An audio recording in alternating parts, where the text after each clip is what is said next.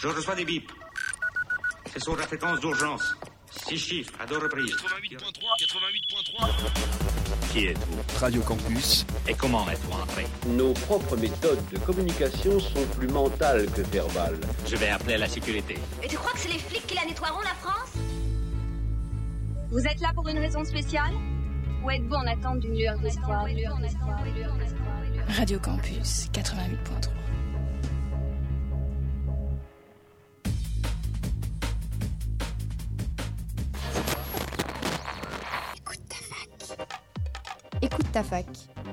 Tous les jours de midi à 13h sur Radio Campus. Écoute ta fac, c'est des reportages, des chroniques, de la musique, mais surtout de la bonne humeur. On va la refaire celle-là? Bonjour à toutes et à tous, bienvenue sur l'émission Écoute ta fac sur Radio Campus Orléans. Il est midi et aujourd'hui j'espère que vous êtes toutes et tous prêts à passer l'heure en notre compagnie. J'ai autour de cette table, comme tous les jeudis, mes meilleurs chroniqueurs et malheureusement ou heureusement, Chris ne sera pas parmi nous aujourd'hui, mais il sera de retour parmi nous la semaine prochaine. Dans un premier temps, nous avons Ludo qui nous parlera des bombardements israéliens à Rafah qui ont eu lieu en début de semaine. Bonjour Ludo. Bonjour Antoine. Ensuite, nous aurons Louane, la remplaçante de Chris, qui nous parlera de Robert Badinter et de l'œuvre de sa vie. Bonjour Louane. Bonjour. Enfin, de mon côté, je vous parlerai de l'histoire et de l'organisation du tournoi des, Six Nations. Quant à Luna, qui nous rejoindra plus tard dans l'émission, elle nous parlera de la grève des contrôleurs SNCF qui auront lieu ce week-end et qui pourrait peut-être vous impacter. Ensuite, pour continuer l'émission, on retrouvera Nico pour un peu plus de légèreté avec un jeu concocté spécialement par lui pour, faire, pour, pour vous faire agrandir votre discographie. Bonjour Nico. Bonjour. Et enfin, pour clôturer, il sera, il sera à la fin de, il sera temps à la fin de cette émission de vous faire partager nos recommandations culturelles de la semaine. Mais pour commencer cette émission comme il se doit, j'ai avec moi Ludo. Ludo, tu as décidé de nous parler des bombardements israéliens à Rafah, ultime bastion des réfugiés palestiniens, qui ont eu lieu en début de semaine, notamment lundi et mardi. Oui, euh, bonjour à toutes euh, et à tous. En effet, on est encore dans l'actualité euh, brûlante aujourd'hui. En effet, mardi dernier, le Premier ministre israélien Benjamin Netanyahou a annoncé une offensive de grande ampleur sur la ville de Rafah, située donc au sud de, la, de la bande de Gaza. Euh, dernier refuge pour plus d'un million de Palestiniens euh, après les bombardements opérés euh, lundi et mardi. Face aux craintes internationales, Benjamin Netanyahou a affirmé dimanche qu'Israël ouvrirait à la population un passage sécurisé pour quitter la ville située au sud de la bande de Gaza, sans préciser néanmoins vers quelle destination. Des familles palestiniennes, beaucoup déjà déplacées plusieurs fois et craignant de devoir encore bouger, euh, commençaient euh, déjà dès mardi à démonter leurs tentes et à rassembler leurs affaires. L'ONU a déclaré ne pas vouloir euh, s'associer à un déplacement forcé de population à Rafah, a prévenu Stéphane Doujarik, euh, le porte-parole du secrétaire général de l'ONU. C'est-à-dire le déplacement de population forcée qui est contraire au droit international. Cette éventualité a provoqué un coup de sang du chef de la diplomatie européenne, Joseph Borrell, qui a déclaré Ils vont évacuer où? Sur la Lune, euh, face à ces euh, frustrations. Pour les affaires étrangères et la politique de sécurité, euh, ce dernier a aussi livré un plaidoyer pour l'arrêt de la vente d'armes à l'armée israélienne. Le Premier ministre israélien Benjamin Netanyahou a récemment ordonné à son armée de préparer une offensive donc sur Rafah, où sont massés 1 1,4 million de Palestiniens, euh, selon l'ONU du moins, euh, soit plus de la moitié de la population totale du territoire, euh, la plupart ayant fui la guerre qui fait rage depuis 4 mois. Il a répété lundi sa détermination à poursuivre la pression militaire jusqu'à la victoire complète sur le Hamas, euh, dont Rafah est le dernier bastion pour libérer, euh, cite-t-il, euh, tous nos otages. Euh, quelques heures auparavant, en effet, Israël avait libéré deux otages, donc en début de semaine, des Israélo-Argentins à Rafah, à la frontière avec l'Égypte, lors d'une opération nocturne accompagnée de bombardements qui ont fait euh, 107 morts, selon les autorités du mouvement islamiste palestinien. Les attaques continuent donc malgré la promesse que Rafah euh, euh, aurait été une zone sécurisée pour les quelques millions de Palestiniens sur place euh, qui ne savent plus où fuir désormais. De plus, Israël a opéré mercredi des frappes également dans le sud du Liban et en fait au moins 9 morts. En conséquence, des représailles ont éclaté et en fait au moins une victime militaire israélienne. Faisant de nouveau craindre par ailleurs une contagion régionale du conflit. Euh, les États-Unis, eux, principal allié d'Israël, s'opposent également à une opération à grande échelle sans solution pour les civils euh, coincés à la frontière, fermée avec l'Égypte à l'extrême euh, sud du territoire. Le président américain Joe Biden a réclamé de la part des forces israéliennes un plan crédible pour épargner les civils à Rafah qui sont exposés et vulnérables, lors d'une rencontre lundi à la Maison-Blanche avec le roi de Jordanie Abdallah II. Le président américain exprime également sa frustration dans ses relations avec le Premier ministre israélien. Euh, il aurait déclaré Il me fait vivre un enfer et le qualifiant même de euh, connard euh, suite à des négociations privées non concluantes concernant un cessez-le-feu. Biden a en outre remercié la Jordanie pour avoir fourni de l'aide humanitaire à Gaza. Abdallah II a quant à lui déclaré Nous ne pouvons pas nous permettre une attaque israélienne sur Rafah, où la situation humanitaire est déjà insupportable. Celui-ci a également appelé à un cessez-le-feu durable et immédiat à Gaza. Les États-Unis, eux, euh, planchent sur un accord de, li- de libération des otages euh, qui amènerait immédiatement à une période de calme d'au moins six semaines à Gaza, a pour sa part indiqué le président américain. La Chine, elle, de son côté, réagit aussi et a appelé mardi Israël à arrêter au plus vite son opération militaire à Rafah afin d'empêcher une catastrophe humanitaire plus grave encore. Depuis l'attaque de 7 octobre, l'offensive israélienne a fait euh, 28 473 morts euh, dans la bande de Gaza, en grande majorité des civils, selon le ministère euh, de la Santé du gouvernement du Hamas. Selon Israël, 130 otages se trouvaient encore à Gaza, dont 29 seraient morts, sur environ 250 personnes enlevées le 7 octobre. Une trêve d'une semaine en novembre avait permis la libération de 105 otages en échange de 240 Palestiniens euh, détenus par Israël. Du côté français, Emmanuel Macron et euh, France Diplomatie se sont également euh, prononcés sur la situation et se sont dit extrêmement inquiets sur la situation humanitaire. Emmanuel Macron a demandé à Neta- à Netanyahou de cesser euh, les opérations israéliennes sur la bande de Gaza. Le président a également déclaré que le bilan et la situation humanitaire sont intolérables et aussi exprimé l'opposition ferme de la France à une offensive israélienne à Rafah. Ce qui est sûr, c'est que nous sommes en ce moment des témoins de l'histoire et qu'il ne faut pas détourner les yeux sur ce qu'il passe, sur ce qu'il se passe. Notre monde entre dans une ère de chaos, a à ce titre estimé Antonio Guterres, le secrétaire général de l'ONU. Merci à tous. Merci Ludo, on va poursuivre cette émission en musique avant de passer à la chronique de Louane sur Robert Badinter. A tout de suite. Fac, écoute. Écoute ta fac. Et c'est Yaya Bane avec son titre Changing the Bus.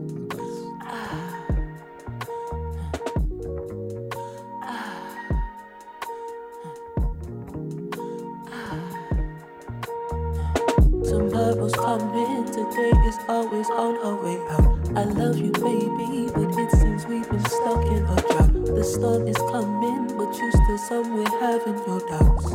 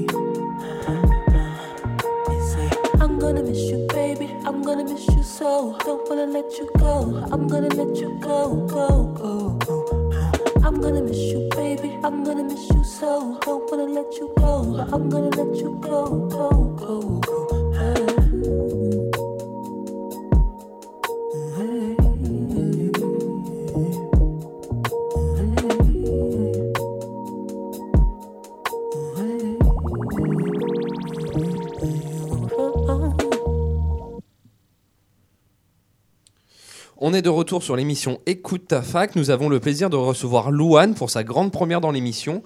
Louane, tu as décidé de nous parler de la mort de Robert Badinter et de tout ce qu'il a entrepris dans sa vie. Oui, bonjour. En effet, Robert Badinter, ce nom ne vous est sans doute pas étranger et pour cause. Le décès de ces grandes figures de la politique française le 9 février dernier, à l'âge de 95 ans, fait les grands titres. Hier a eu lieu l'hommage national rendu à l'ancien garde des Sceaux de Mitterrand sur la place Vendôme. Le président Emmanuel Macron y a notamment déclaré que son nom devra s'inscrire au Panthéon. À cet égard, la panthéonisation de Badinter semble se confirmer avec l'accord bien évidemment de sa famille. Cette cérémonie d'hommage a également fait la une de l'actu pour une autre raison. En effet, la veuve de Robert Badinter a fait savoir que les membres de LFI et du RN n'étaient pas les bienvenus à la cérémonie. Malgré ce statut de persona ingrata, LFI a confirmé sa présence et a été représentée par les députés Caroline Fiat et Éric Coquerel. Robert Badinter a été salué par l'ensemble du monde politique français. Qualifié tour à tour de figure du siècle, d'une des grandes consciences de notre temps, l'ancien ministre de la Justice reste dans les esprits celui qui a porté l'abolition de la peine de mort en 1981, le combat de sa vie. Une obsession qu'il portera d'abord dans les tribunaux, en plaidant pour la vie de ses clients, puis devant le Parlement où il arrachera en 1981 l'abolition de ce qu'il nommait notre honte commune. Son combat contre la peine de mort débute des années avant, en juin 1972 pour être un peu plus exact. Alors avocat, son ami l'avocat pénaliste Philippe Lemaire lui demande alors de venir l'épauler dans la défense de Roger Bontemps. L'homme est complice de Claude Buffet dans la prise d'otage de la centrale de Clairvaux et le meurtre d'une infirmière et d'un gardien en 1971. Malgré sa défense, Roger Bontemps est guillotiné dans la cour de la prison de la Santé en novembre 1972. Mais Robert Badater, ce n'est pas seulement le combat contre la peine capitale. En effet, il a consacré sa vie à lutter contre l'injustice, où qu'elle se trouve. Une raison qui prend sa source dans la jeunesse de l'homme. En effet, Robert Badinter a vécu dans sa chair l'antisémitisme. Il naît le 30 mars 1928 à Paris, de parents juifs issus de la Bessarabie, dont le territoire recoupe celui de l'actuelle Moldavie. Les années d'insouciance de Badinter ont été bouleversées avec l'arrivée d'Hitler au pouvoir. Mon enfance a pris fin le 10 mai 1940, écrit-il. Deux ans après la défaite française, la famille Badater part s'installer à Londres, alors en zone libre. Le 9 février 1943, la vie des Badater bascule. Le père est arrêté à Lyon dans une rafle organisée par Klaus Barbie. Il ne reviendra malheureusement jamais des camps de la mort. Grâce à leur vieille gouvernante, Robert Badater trouve refuge avec son frère et sa mère dans la banlieue de Chambéry, en Savoie. Muni de faux papiers, il parvient à suivre une scolarité normale et brillante jusqu'à la libération.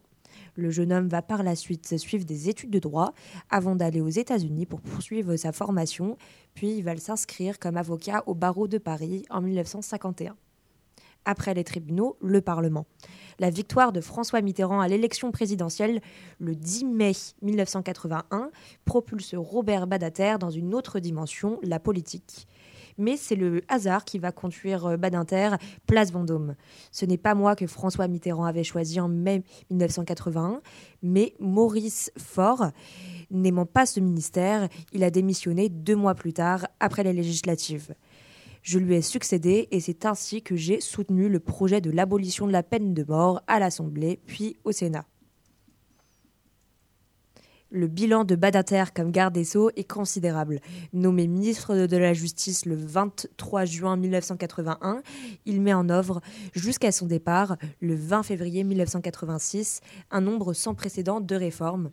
Il a notamment aboli les juridictions d'exception, à l'image de la Cour de sûreté de l'État et les six tribunaux permanents des forces armées. Il entendait également raser les bastides judiciaires héritées de la guerre d'Algérie, notamment à travers la loi anti-casseurs et la loi sécurité et liberté. Il a également obtenu la, dépénal- la dépénalisation de l'homosexualité le 4 août 1982 en mettant fin à une loi de Vichy qui établissait la majorité sexuelle à 18 ans pour euh, pour les homosexuels contre 15 ans pour les hétérosexuels. Son engagement politique a aussi été marqué par son combat pour la réinsertion des détenus, une série d'évolutions du code pénal et également de, par sa lutte contre l'antisémitisme. De 1986 à 1995, il a présidé le Conseil constitutionnel. On le sait peu, mais c'est d'ailleurs lui qui posa les, jalons de la fameuse QPC, donc question prioritaire de constitutionnalité, ce qui permet à tout justifiable, partie à un procès, de contester une disposition législative qui lui paraît contraire à la Constitution. Si ce nouveau droit est entré en vigueur avec la révision constitutionnelle de 2008, Robert Badinter y avait déjà pensé des années auparavant. Aussi, homme politique, juriste, essayiste, Robert Badinter a eu mille vies. Il n'y a aucun doute que ce grand personnage du XXe siècle euh, marquera les esprits par ses combats. Euh, merci Louane pour ta chronique. Euh, après les nombreux hommages rendus à Robert Badinter et la déclaration d'Emmanuel Macron de le faire entrer au, au Panthéon, je me tourne vers vous pour savoir si vous avez une personnalité que vous aimeriez voir rentrer au Panthéon. Je commence par toi Ludovic. Euh, oui, Euh, moi, il y a une, une écrivaine que j'apprécie beaucoup qui s'appelle Marguerite euh, Yourcenar, qui est la toute première femme à être entrée euh, au sein. euh, Waouh, j'ai un petit euh, bug. À l'Académie? Ah oui, pardon, à l'Académie Oui, euh, à- française. à l'Académie française. euh, en 1980, donc elle avait été présentée euh, par, euh, par Jean d'Ormesson. Et elle a écrit des œuvres assez populaires comme les mémoires d'Adrien, par exemple, L'œuvre noire, Nouvelles orientales, qui sont pour ses plus connus.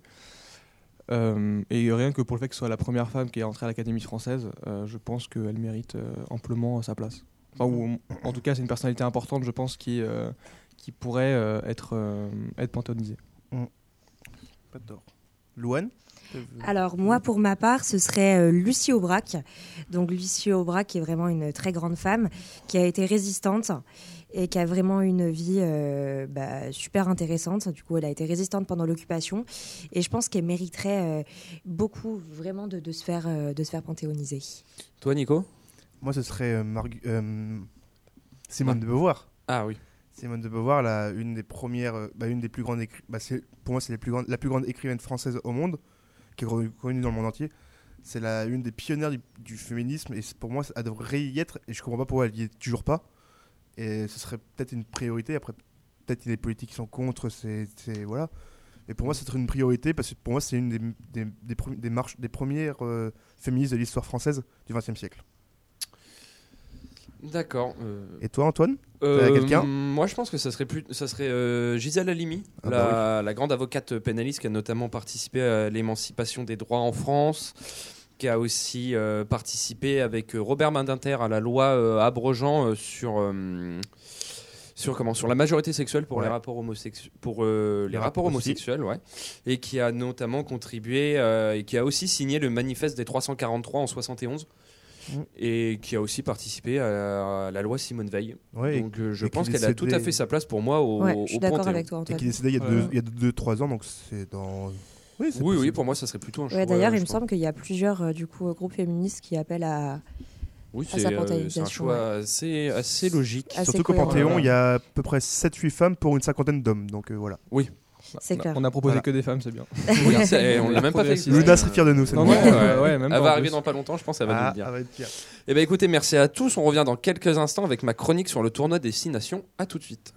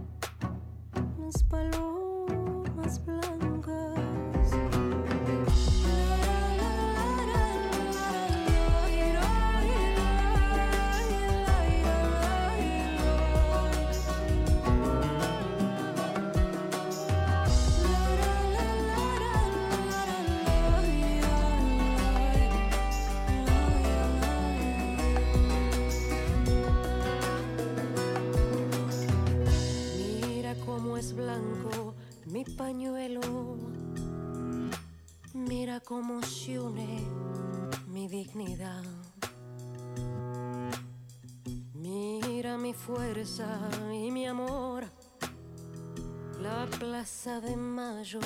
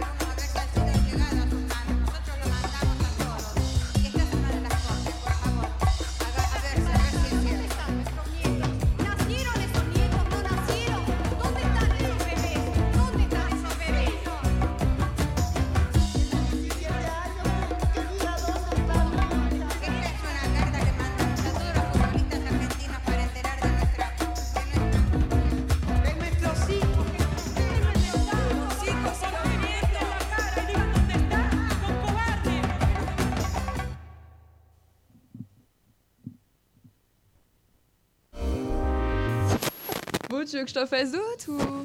Genre midi 13h Écoute ta fac Vous êtes bien sur l'émission Écoute ta fac, il est actuellement euh, midi 23 et aujourd'hui je vais vous parler euh, de l'histoire, euh, aujourd'hui Antoine pardon, va vous parler de l'histoire du rugby et plus précisément euh, du tournoi des Six Nations. On a un générique qui se lance. Les aléas du direct. T'arrives.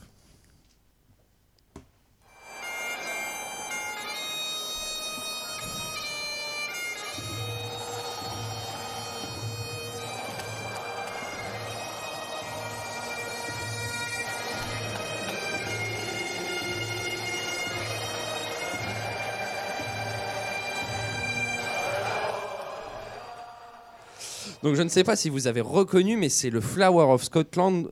Flower of Scotland, l'hymne emblématique de l'équipe d'Écosse qui est considéré comme l'un des plus beaux hymnes du tournoi. Mais du coup, j'ai une question pour vous. Est-ce que vous connaissez le tournoi des Six Nations ou pas? Quand Oui, même, quand bien même. sûr. Quand même, ouais. J'en ai entendu parler malgré moi. Ah, d'accord. Malgré toi. Malgré toi. Bah à cause de toi, tu fais que d'en parler. Oui, on est dans la période en même temps, donc. euh, C'est vrai. Donc pour vous, pour vous la faire, le tournoi Destination est une compétition de rugby à 15 qui réunit chaque année en février et en mars 6 pays, six pays européens. La première rencontre de ce, tournoi s'est déroulée le 27 mars 1871 entre l'Angleterre et l'Écosse. Quelques années après, la compétition est créée. La compétition est créée en 1882 sous le nom de Home Nation Championship, qui ne réunissait que les nations britanniques, Pays de Galles, Angleterre, Écosse et Irlande. La France rejoint le tournoi en 1910. Donc le tournoi change de, nom pour s'appeler le tournoi des cinq nations. La France rejoint donc le tournoi en 1910, mais est exclue par deux fois. La première fois en 1913, après que des supporters français se soient jetés sur l'arbitre de la rencontre face à l'Écosse. La deuxième fois est en 1931. La France est alors exclue pour professionnalisme, c'est-à-dire paiement des joueurs, recrutement interclub, mais aussi en raison de son jeu violent lors de certains matchs. Par exemple, le match France-Galles du tournoi 1930 est d'une extrême brutalité aussi bien sur la pelouse, avec de nombreux joueurs blessés, que parmi les supporters, car ces derniers étaient pressés les uns contre les autres dans les tribunes, ou alors sur le, bord de touche, alors qu'à l'entrée du stade, près de 20 000 spectateurs n'avaient pas pu assister au match. La France est alors de nouveau admise dans le tournoi en 1939.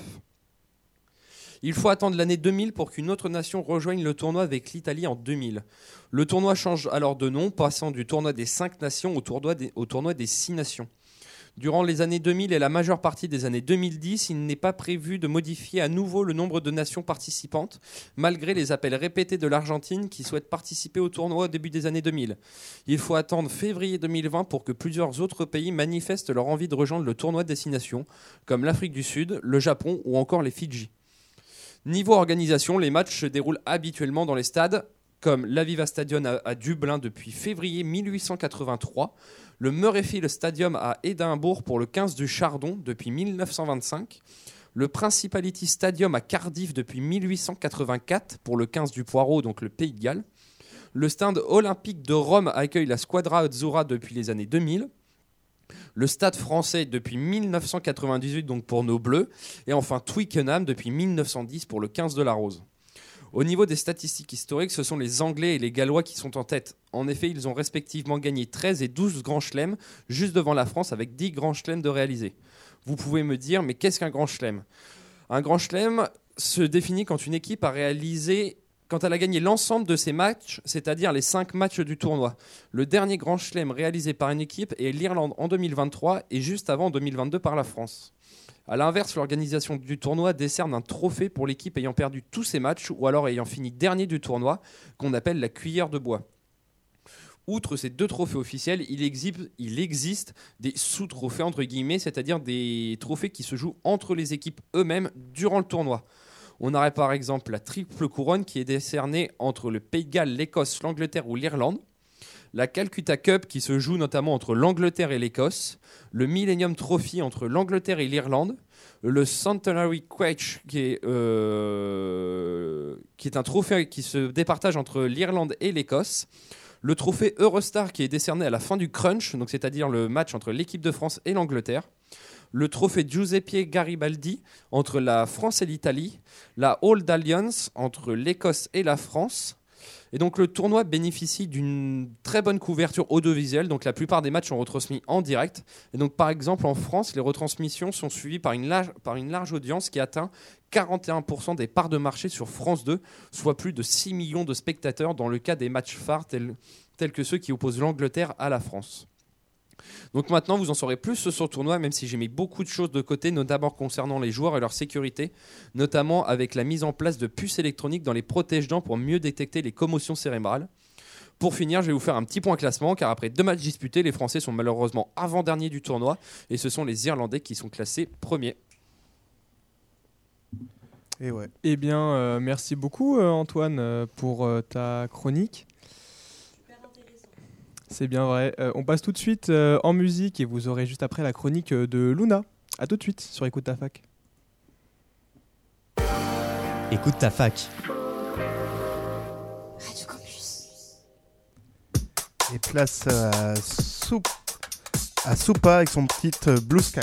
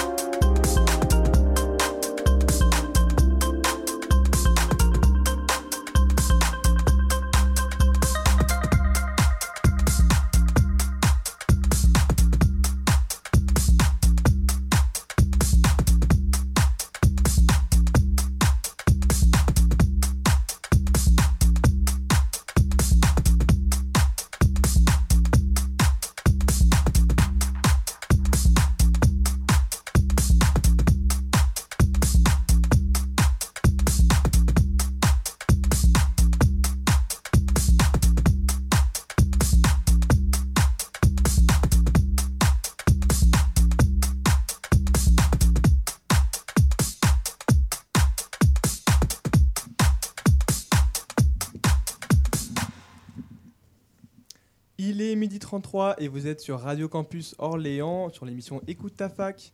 Euh, Luna, tu voudrais nous parler d'un sujet euh, très récent, euh, les grèves prévues par la SNCF ce week-end. Et je crois que ça te concerne car tu n'es pas sûr d'avoir ton train. Et oui, entre 70 et 90% des contrôleurs de la SNCF seront en grève ce week-end à l'appel des syndicats. La CGT ainsi que Sudrail appellent à une mobilisation du 17 au 18 février au milieu des vacances scolaires de la zone C et au début de celle de la zone A. Même si l'UNSA n'a pour le moment pas déposé de préavis et que la FDT cheminot n'a pas levé le sien, les revendications des syndicats restent unies et claires depuis les promesses de décembre 2022 de la SNCF sur les employés. Pour Fabien Villedieu, délégué syndicat Sudrail, les contrôleurs se sentent floués, se sentent humiliés, et pour deux raisons. La première étant le manque de postes de contrôleurs, alors que la SNCF avait promis un minimum de deux contrôleurs par TGV. Le second point de ces revendications est celui d'une demande euh, de, de revalorisation du travail à la hauteur de l'inflation. Pour Fabien Villedieu, les syndicats sont décidés à faire plier le PDG.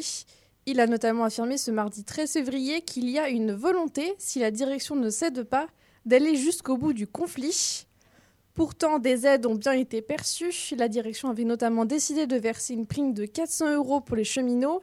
Elle avait consenti à environ 3000 promotions supplémentaires et a même décidé la création de plus de 1000 emplois supplémentaires. Une grève qui semble incompréhensible selon le PDG de la SNCF Jean-Pierre Farandou, qui a appelé les contrôleurs à, je cite, réfléchir et bien prendre la dimension euh, des concessions faites par la direction.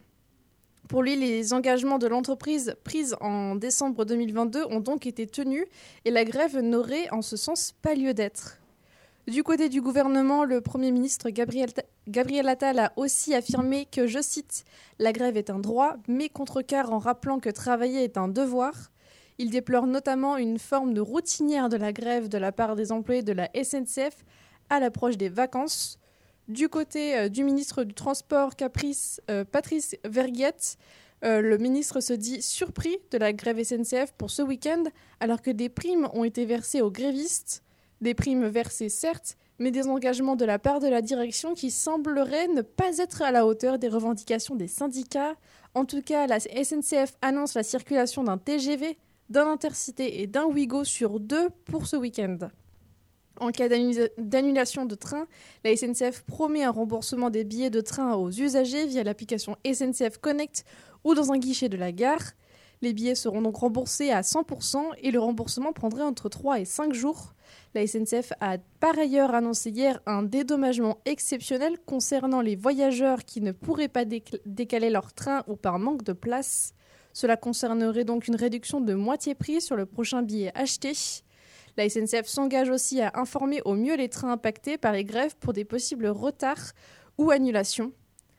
Pour celles et ceux envisageant d'utiliser plutôt la voiture que le train ce week-end, Buson, Futé annonce euh, rouge samedi sur les routes d'Auvergne, Rhône-Alpes et orange en Ile-de-France. Reste donc à voir si la grève portera ses fruits pour les revendications syndicales de la SNCF en ces débuts de vacances. Et bah merci Luna, on espère qu'on va pouvoir euh, rentrer euh, tous euh, ce week-end. J'ai l'impression d'avoir écouté Radio Trafic. Dans nos vies. Ouais, c'est tout à fait vrai. Vinci Autoroute, bonjour. Et bah D'accord. écoute, euh, comme en voiture finalement, on va faire des jeux. Et aujourd'hui, Nico, quelle transition Tu nous as préparé un jeu qu'on va retrouver après une courte musique. Et oui, on, on écoutera le jeu. On va faire le jeu après le titre de La Negra Bio et sous Tupicos qui s'appelle La Negra. Écoute ta fac.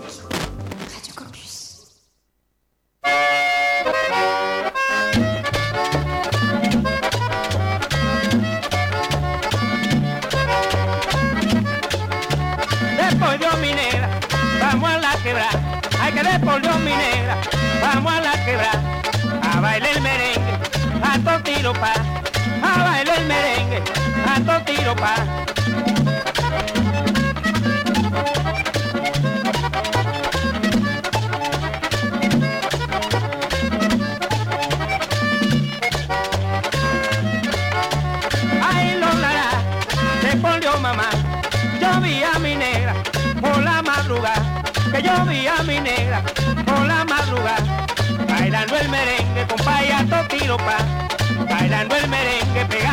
Tiro pa,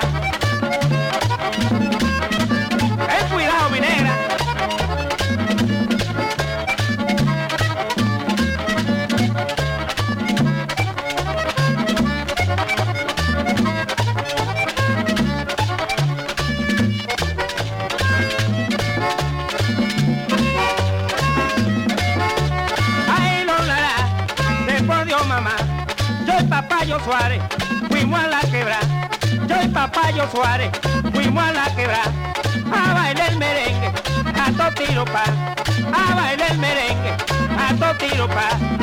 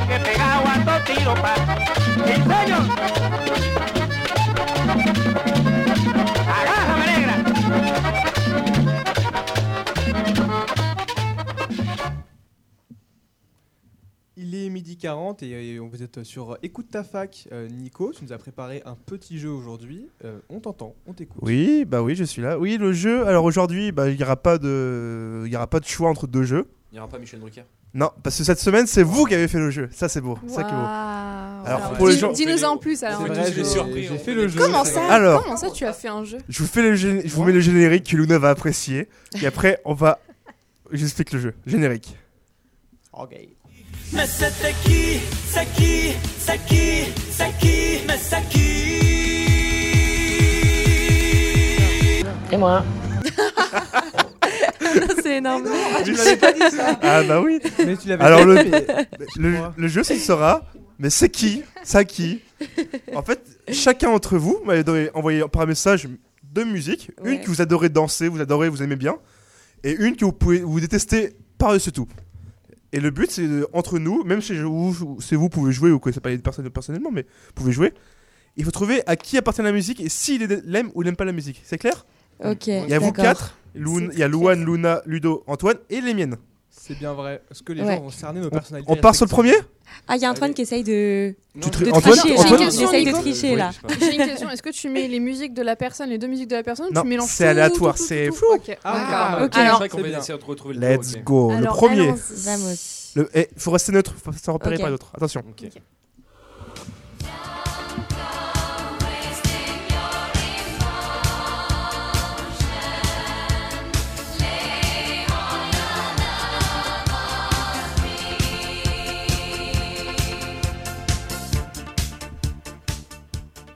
Alors, c'est qui Moi, je dirais une musique de Ludo qu'il aime. Ouais, bien. moi aussi. Je dirais soit Ludo, soit Luna. Ah, moi, je dirais plus Ludo Franchement, un des deux. Et vous Je deux mis vous- sur Ludo aussi de mon Et toi, Ludo, tu mets sur qui hein.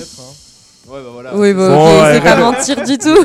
Tu me dis quoi dans ces cas-là Je vais dire, ah, je vis sur Ludo, tu te- oui, c'est Ludo, bah oui. Et le titre de la musique, tu l'as, Ludo C'est Lay All Your Love on Me de ABBA. Euh, Wow. c'est- un, J'adore banger. J'aurais pu la voilà, mettre. Absolument. Ouais. Ouais. Euh, c'est ma musique préférée pendant de nombreuses années sur Spotify. Franchement, c'est un Parfait. intemporel. Souvent dans le top. Et ouais, Mm. On passe à la prochaine Allez. passe à la prochaine. Allez, let's go.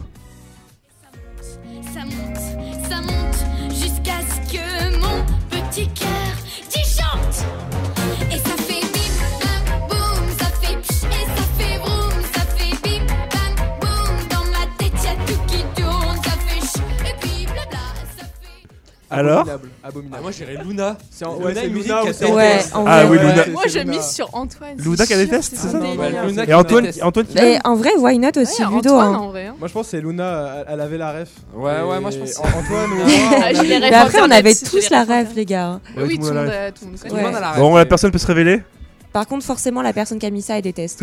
C'est sûr. Non, c'était de Good Vibe. Hein. Non, non, c'est moi. Ouais, c'est ouais. Luda. Ah, Ouais, voilà. Bim Bam Toi de Carla. Et on passe sur C'est un prochain titre. Attention. J'aimerais garder le meilleur de ce qu'on était. Et je sais qu'ailleurs t'iras chercher un peu de ce que je ne t'ai pas donné. Je vais garder le meilleur de ce qu'on était. Ah, Alors Déjà, c'est les deux mecs de la Starac. Non, il est tout seul en fait, c'est que Pierre en fait. Bah voilà, bah, Bah, je mets tout mon PL sur Nico, hein, ouais, vraiment. ouais, euh. Alors, ça aurait euh, pu être Nico, mais c'est pas Nico. Eh Ah ben non C'est Louette, il a mis. C'est moi C'est toi Mais- Parce que je déteste cette chanson. Mais en Ah, tu fait, détestes en plus mais non, mais arrêtez. Depuis que Oh, Pierre il a il a gagné la Starac, j'ai même pas suivi la Starac, mais j'entends ça cinq fois par jour. J'en peux plus. Je l'ai jamais entendu. hein. Je jamais Jamais entendu, je te jure, moi je fais que de Passe l'écouter. Ouais. en fait, j'arrive pas. Ouais. À la radio. Ah vraiment Elle passe Ouais. partout, elle passe partout. Non, même euh, genre sur les réseaux et tout. Je la Ah. vois de partout. Et franchement, j'ai rien contre lui. Hein. Il Bah, a l'air très gentil, ce Mais il est monsieur. très, très, très En gentil. En vrai, la musique est pas horrible, c'est juste le fait qu'il y a beaucoup Ah ouais. De- aimé. d'engouement. Eh ouais, euh. c'est un peu gnangnan aussi, je Waouh. trouve. Mais après, c'est personnel. Oui, c'est personnel. Nicolas qui l'a mis en musique préférée et Loïc qui Ouais. l'a mis en détesté. Non, non, c'est pas moi. j'allais la mettre, du coup, elle m'a, elle il m'a- adore. elle m'a avancé, du coup, j'ai dû changer. Ah, du coup, t'as vu Ah ouais, t'allais la Est-ce qu'on- Non, j'allais la mettre pour moi, mais bon. qu'on rebondit sur la phrase de Luna qui a dit Je mets mon PEL dessus Ouais, ouais, ok. J'ai gagné 5 euros. Il était Non, mais- à fond, ouais, 5 euros. Nico, il vraiment, parle pour 5 une fois par jour de la Starac. Hein. Oui, Non. c'est ça, Ah, ouais, si, Non. si. Barbara aussi. vrai, Oui, Et on allez. parle tous les jours. On passe sur un suivant Allez. Vamos. Pas la star, il promis.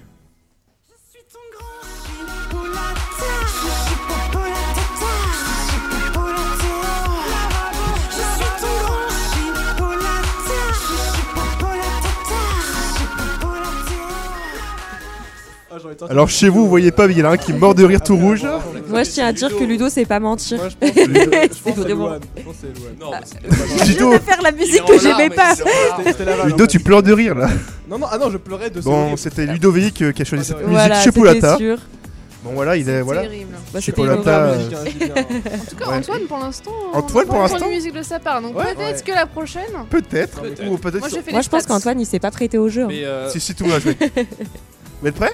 Boycotter Allez. Théo Lavabo. Vamos. N'oublie pas de boycotter Allez, go. ce mec. Minuit est là. Ah, je ne dors pas.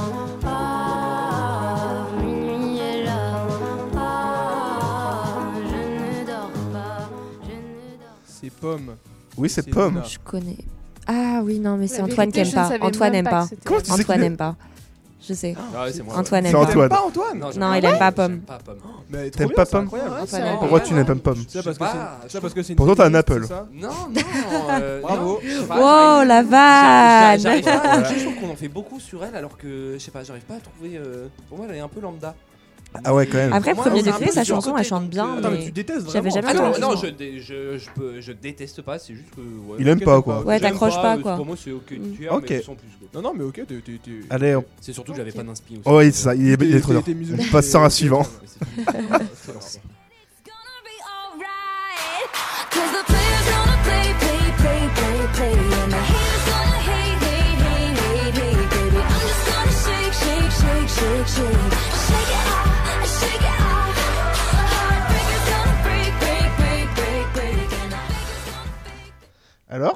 Bah, Il y a il en reste plus que deux, c'est soit. C'est forcément Ah, oui, Nico. Non, Moi, je pense que forcément Nico t'aimes ouais. bien. Je pense que c'est c'est sa- t'aime bien. Je pense que c'est sa musique Ouais, c'est Nico. Nico, c'est grave toi. Oui, c'est euh, moi, c'est euh, moi, c'est Voilà. C'est moi, c'était Taylor Swift, ouais. Taylor Swift. Taylor c'est, Swift. euh, Shake, Shake It Off. Ouais, c'est Kioff. Qu'est-ce que tu. Oui, oui, c'était chez Kioff. Shake It Off. Allez, on passe sur une prochaine, c'est Kioff, Taylor Allez, Swift. ça part. Pas le même mood. Vamos.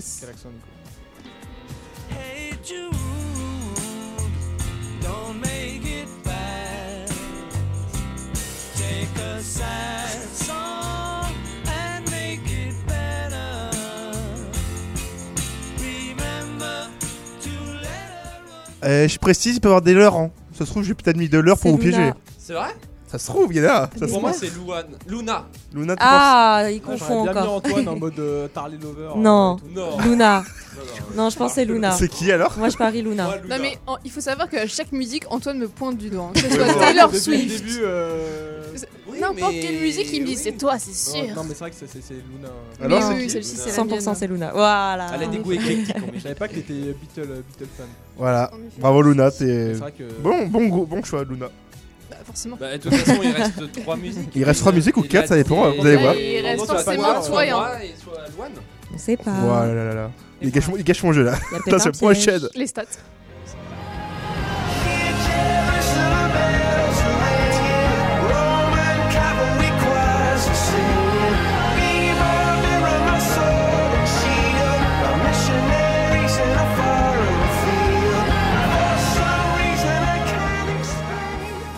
Alors, C'est qui- Antoine, Viva la Vida. Viva la vida, Voilà. Ouais, bah, il n'y a plus de suspense. hein. Antoine, euh, ouais, oui, bah. Ah, mais dans un bon mood, c'est tout. Ouais, bah, bon, mais il n'y a plus de suspense, on sait que c'est toi. Ah, bah oui. Bah oui, en même Antoine, Oui. Antoine, il a chanté à cœur. euh, Bah oui, il chante tout le temps en même temps. On c'est passe au moins une fois dans, dans ma voiture tous les voiture. jours. ouais. Allez, on passe sur peut- peut-être une avant-dernière, on sait pas, peut-être peut-être c'est un leurre, vous allez voir. Waouh. Le suspense.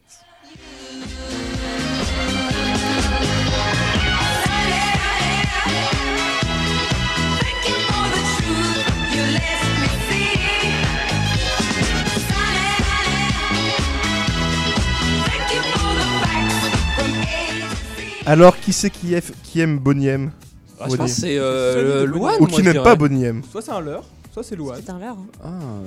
Ah. Alors Louane, moi je dirais. Moi je reste sur euh, ma proba Lou, euh, Louane. Ouais, euh, bah, Louane, est-ce que c'est C'est toi? moi. Eh oui, c'est Louane. Allez, on passe sur une avant-dernière C'est moi. Allez. Vamos. Allez, go.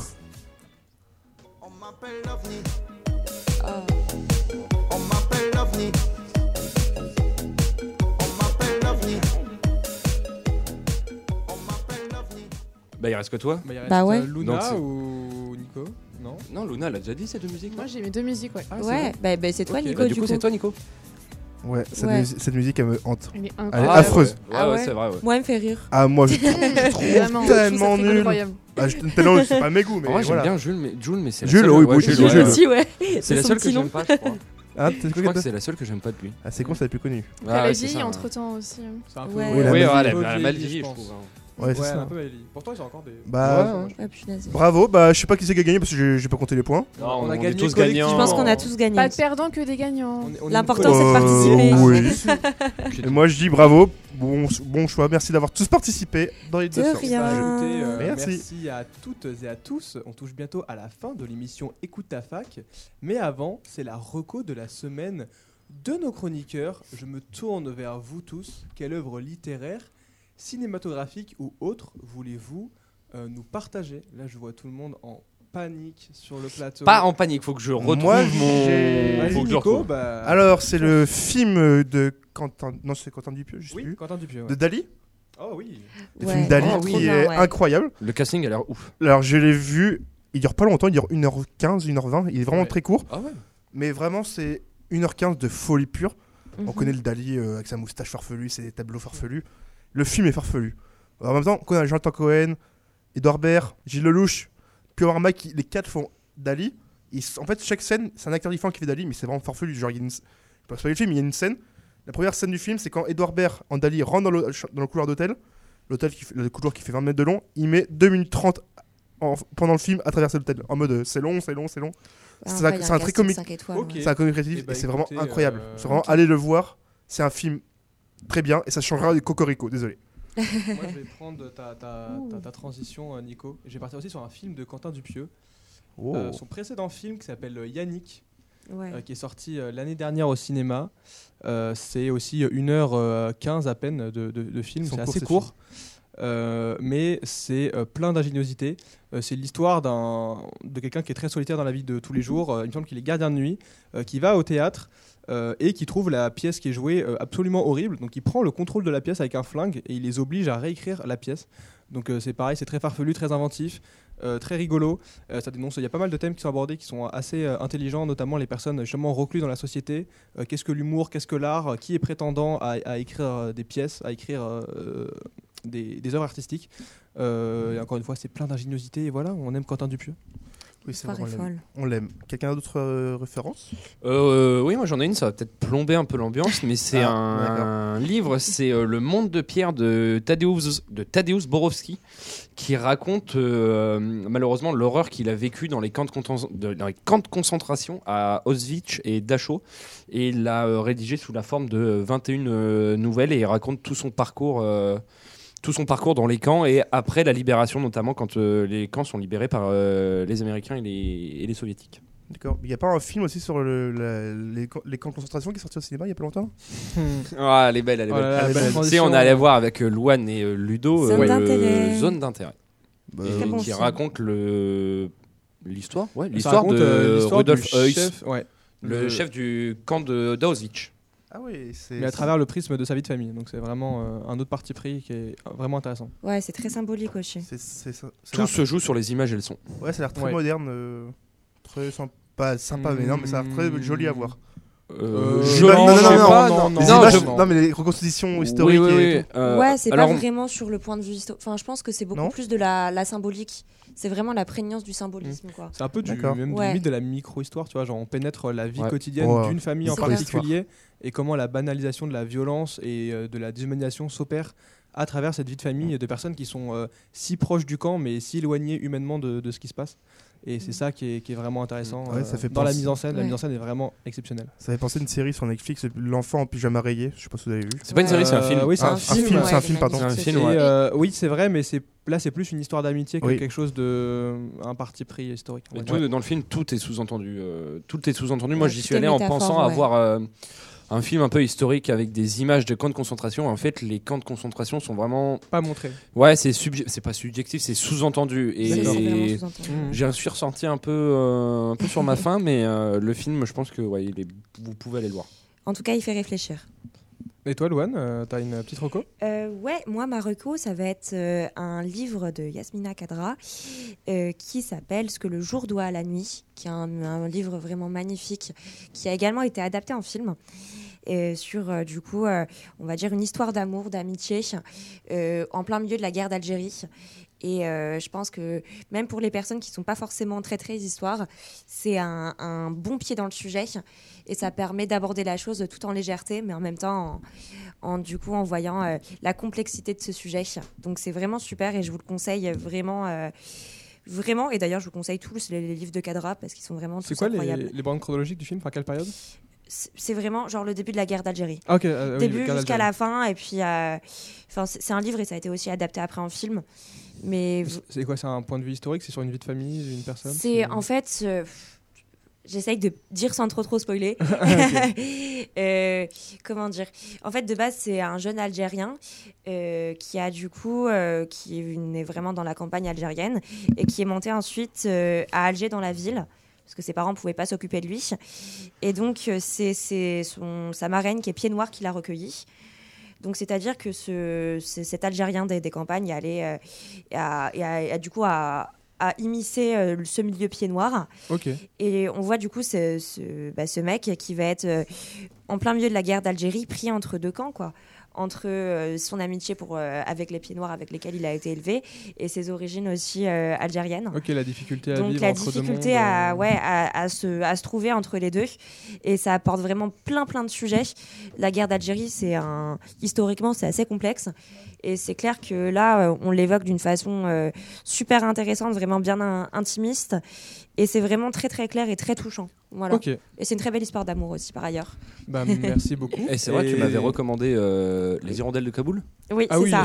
Ah, très c'est beau elle qui livre. écrit ça, oui, oui. Ouais. c'est elle qui a écrit Non, ça, je connaissais pas c'est du pas tout. elle. c'est- En fait, c'est un homme et c'est il a pris, oui, oui, il ouais, a c'est pris le, le, le- nom de sa femme. C'est magnifique d'ailleurs, c'est très très mignon. Et Ouais. toi, euh, Luna T'as une reco? Et j'ai une recommandation, j'ai un livre euh, qui s'appelle La France périphérique. Ah oui. Comment euh, Oh, on ça a sacrifié truc, les ça, classes ouais. populaires de Christophe Guilly aux éditions Champ Actuel. Euh, c'est un livre assez sociologique euh, qui parle en fait de l'urbanisation euh, de la France, de la mondialisation de la France qui a entraîné un, des, des modifications démographiques et aussi un déplacement euh, et une modification de- du mode de vie, ou en tout cas de, hum, des classes sociales des gens et comment ces classes sociales se répartissent sur le territoire. Donc c'est très intéressant, il fait vraiment des études sociologiques là-dessus, il y a même des, euh, des cartes imprimées en couleur, etc. Donc je vous conseille vivement, il n'est pas très cher en plus. Euh, donc, euh, donc voilà. Il est sorti Oui, mais- récemment Je ne sais pas. Je, non, il date de 2014, donc Ah oui. il a un petit temps. Il est un Ah oui, peu a vécu, vieillot parce qu'il va, par exemple, il va parler du FN, de l'UMP, du PS. Ah oui. Donc c'est Ouais. un peu des, des codes un peu plus anciens. euh, ça fait Oui, quand même bon, déjà je- 10 ans. Mais euh, type me dit un truc, moi. concrètement, quand il parle de la montée du FN Ouais, dans certaines zones, etc., euh, ça, c'est toujours d'actualité. Donc en soi, euh, ces études sont toujours, euh, sont toujours un peu d'actualité. D'actualité, ouais, c'est clair. Puis, Oui. De toute façon, on voit toujours les conséquences de ça aujourd'hui. Donc, euh, ça, ça Oui, reste, euh, exactement. Ça permet de comprendre comment c'était euh, il y a 10 ans, avant, etc. etc. Bah écoutez, Ah oui. euh, merci à tous pour euh, ces recommandations. Anne, Mais Nico, de rien. un petit mot à dire? Euh, oui, il y a un film qu'on a vu en avant-première mardi avec Barbara, quoi, c'est ça Oui. Avec Guillaume Canet, bon voilà, qui sort euh, dans- en mars. Et c'est un film qui s'appelle Hors saison. C'est ça fait très, c'est un petit film d'auteur, c'est un, petit- bah, un long Bah, petit film d'auteur, d'auteur. euh, Petit film d'auteur. Si si si, si, c'est un- si, si, c'est un film d'auteur sympa. Et en fait, c'est l'histoire d'un d'un acteur joué par Guillaume Canet, comme toujours, qui est en dépression, qui va en thalassothérapie en Bretagne. En Bretagne, voilà, il faut. y aller- Meilleure il faut y région aller. du monde, Faut voilà. y aller en Et en fait, Ouais, son amour de jeunesse était là. mais- Ils sont, il y a une rom- ils revivent leur romance et euh, voilà, il y a une, voilà, c'est, ça finit, on ver- vous verrez bien. Ok, Voilà, très merci. bien. Bah, merci Nico pour cette euh, double reco. Euh, c'est la fin de cette émission. Euh, on, se- on va, on va se retrouver avec la même équipe jeudi prochain. Pas tout à fait la même équipe. Pas tout à fait, hein. Mais euh, ne moi. manquez pas l'émission. Écoute ta fac tous les mardis, mercredis et jeudis. Euh, De midi à 13h, même horaire. Et d'ailleurs, pour la première fois, vous pourrez retrouver notre chronique euh, sur le site euh, cette fois. La retranscription et le résumé si vous voulez euh, les lire ou aussi euh, les écouter. Euh, en attendant, nous vous souhaitons une bonne journée à toutes et à tous. Euh, au revoir tout le monde. Au revoir. Écoute.